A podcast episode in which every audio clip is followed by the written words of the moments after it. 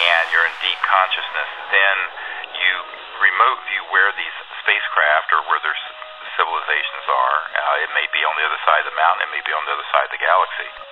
And once you see them mentally, you then engage in what is called coherent thought sequencing, which is when you essentially go into their electronics but also into their mind with permission and tell them that you are an ambassador from Earth, and then in in a in a very clear, coherent fashion, you show them where you are. So let's say that you've picked up that there's an object around the rings of Saturn, and you see these beings. You show them then how to go from Saturn to Earth. You show them that you're in north of London. You show them, you zoom into, you know, the United Kingdom coming in from space.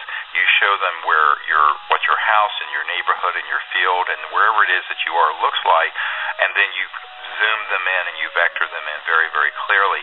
And you do this in an unbroken train of thought for as long as it takes. Take, take, take, take.